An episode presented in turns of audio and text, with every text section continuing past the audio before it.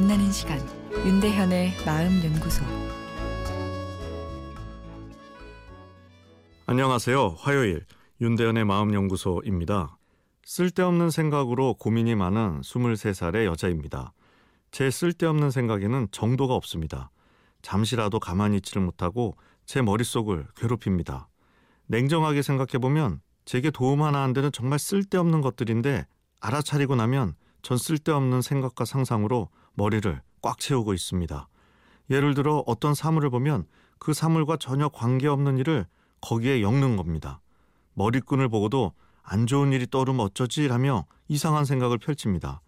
이런저런 쓸데없는 생각을 버리기 위해서는 어떻게 하는 게 좋을까요? 천천히 괜찮아질 거다 마음을 다독이며 쓸데없는 생각이 들어오면 생각을 멈추려 하거나 생각을 돌리려 하는데 이게 올바른 해결 방법일까요? 이런저런 생각들이 합쳐져 머릿속을 갉아먹다 보니 거기에 예민해지고 제 자신을 몰아세우게 되는 것 같습니다. 아, 그래서 현재 사람을 만나는 것도 무서워지고 잠도 제대로 자지 못하고 식욕도 많이 떨어져 힘듭니다. 하루라도 빨리 이런 생각들을 버리고 편안해지고 싶습니다. 나를 불편하게 만드는 생각이 계속 떠오르게 되면 그 생각이 주는 괴로움에 뇌가 지치게 됩니다. 그리고 그 불편한 생각을 찍어 누르기 위해 조정이란 심리적인 노력을 강하게 해야 되기 때문에 뇌가 또 더 지치게 되죠. 생각을 조정하는 것에는 상당한 에너지가 들어가기 때문인데요. 그러나 부정적인 생각은 찍어 누를수록 더 튀어나오는 못된 면이 있습니다.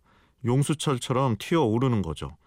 그러다 보니 더 에너지를 투입해 찍어 누르게 됩니다. 이런 반응이 반복되다 보면 뇌가 소진증후군이란 심한 피로 상태에 빠지게 되는데요. 피로에 빠진 뇌는 예민도가 더 늘어나 부정적인 생각이 더 떠오르기 일쑤죠. 오늘 사연 주신 분, 우울 증상도 함께 있다 보여지는데요. 우울증은 우울하다는 느낌보다 다른 증상이 주인 경우가 더 많습니다. 사람 만나기가 무서운 것은 뇌가 너무 지쳐 다른 사람과 소통할 힘이 없기 때문입니다.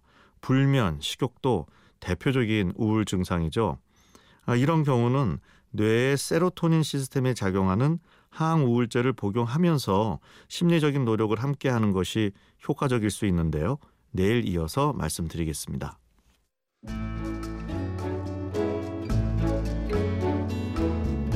윤대현의 마음연구소, 지금까지 정신건강의학과 전문의 윤대현 교수였습니다.